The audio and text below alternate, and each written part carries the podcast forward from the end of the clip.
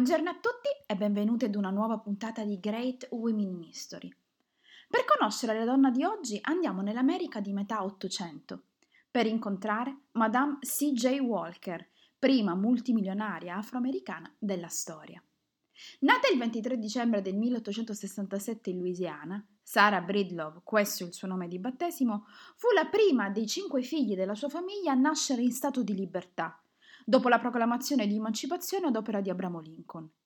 I genitori erano ex schiavi di una piantagione di cotone e i primi anni di Sara sono stati tutt'altro che facili. Rimasta orfana all'età di sette anni, moglie a 14 per fuggire all'abuso di un crudele cognato e vedova a 20, Sara si ritroverà sola con una figlia piccola e si trasferirà a St. Louis, in Missouri, dove i fratelli lavoravano come barbieri. Da qui inizia una vita travagliata, fatta di tanti lavori pagati male.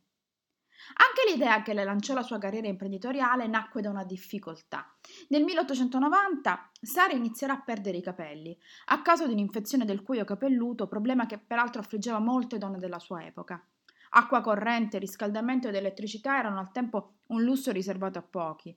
Dunque i capelli venivano lavati raramente e spesso ciò comprometteva chiaramente la salute del cuoio capelluto. Per questo motivo già si smerciavano shampoo e rimedi per curare i capelli indeboliti. E anche appunto Sara sta, sarà al passo introducendo la sua propria linea.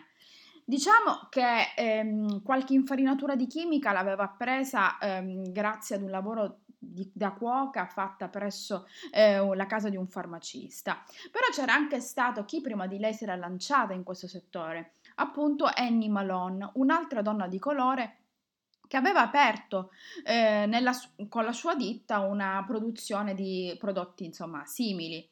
Era il 1902 e la Malone addirittura assumerà Sara come venditrice.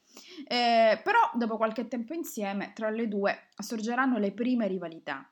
Sara, che aveva appreso appunto, come abbiamo detto, qualche eh, rudimento di chimica, inizierà a lavorare a una sua propria linea di prodotti anche questi come quelli di Anna Malone a base di zolfo, migliorandone però resa e profumazione, anche perché lo zolfo si sa non ha un odore gradevolissimo.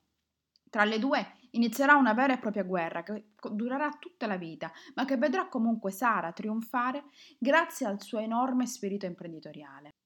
Nel 1905 si trasferirà a Denver ed è qui che avrà inizio la sua svolta. Con l'aiuto del suo terzo marito, Charles Joseph Walker, un agente di vendita di giornali sfrutterà il potere della pubblicità per far conoscere a tutti la sua linea di prodotti per capelli crespi e rovinati. È qui che diventerà Madame C.J. Walker e il suo metodo, conosciuto ancora oggi come Walker System of Beauty Culture, le fece raggiungere in breve tempo un enorme successo locale. Madame C.J. Walker si dimostrerà infatti un portento delle vendite. All'inizio è lei stessa la principale testimonia del suo prodotto. Presentava la lozione porta a porta e le donne che vedevano i risultati sui suoi capelli la volevano provare a tutti i costi. Successivamente impiegherà una flotta di agenti di commercio con una strategia strutturata ed accorta che rapidamente contribuì a costruire la sua fortuna. Una rete di vendita fatta di tante donne nere, nel punto di massima espansione si contano circa 15.000 venditrici solo negli Stati Uniti, che guadagnano dai 5 ai 15 dollari al giorno. La paga media di un'afroamericana all'epoca era di 11 dollari la settimana. Sono una donna venuta dai campi di cotone del sud. Da lì sono stata promossa alla lavanderia. Da lì sono stata promossa in cucina. E da lì mi sono autopromossa nel business della produzione di preparati per i capelli. So come far crescere i capelli, così come so far crescere il cotone. Ho costruito la mia fabbrica sul mio terreno. Nel 1908 Madame C.J. Walker, le cui parole abbiamo appena sentito, e il marito si trasferiranno a Pittsburgh per aprire il Leila College of Beauty Culture. Leila, tra l'altro, era il nome della, dell'unica figlia di Madame C.J. Walker, la prima scuola per amanti di bellezza dei capelli. In questo momento lo stipendio di Sara equivale a 150.000 dollari annui. Nel 1910 è la volta di Indianapolis, dove i coniugi Walker apriranno la prima fabbrica della Walker Manufacturing Company. È in questo momento che l'impegno della prima imprenditrice afroamericana si rivolgerà anche al miglioramento delle condizioni sociali e lavorative della comunità nera, attraverso una serie di donazioni alle più importanti associazioni del tempo.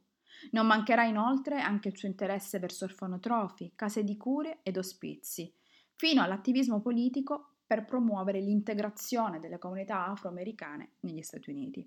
Nel 1913 Madame C.J. Walker farà un viaggio in America Latina centrale per esportare il suo business a livello internazionale. Insomma, Madame C.J. Walker non è solo diventata la prima milionaria nera degli Stati Uniti, ma è stata anche un esempio di realizzazione personale come donna emancipata in una società che era ancora ben lontana dalle libertà di oggi. Alla sua storia, Netflix ha appena dedicato una miniserie con la bravissima Octavia Spencer, che vi invito a guardare. Con questo dunque, con la storia di una donna capace di fare la storia, diventando la prima self-made woman afroamericana, io vi lascio, sperando che la sua storia sia stata per voi interessante. Come sempre, io vi do appuntamento a martedì prossimo con un'altra grande donna del passato. Grazie per avermi ascoltato. Alla prossima!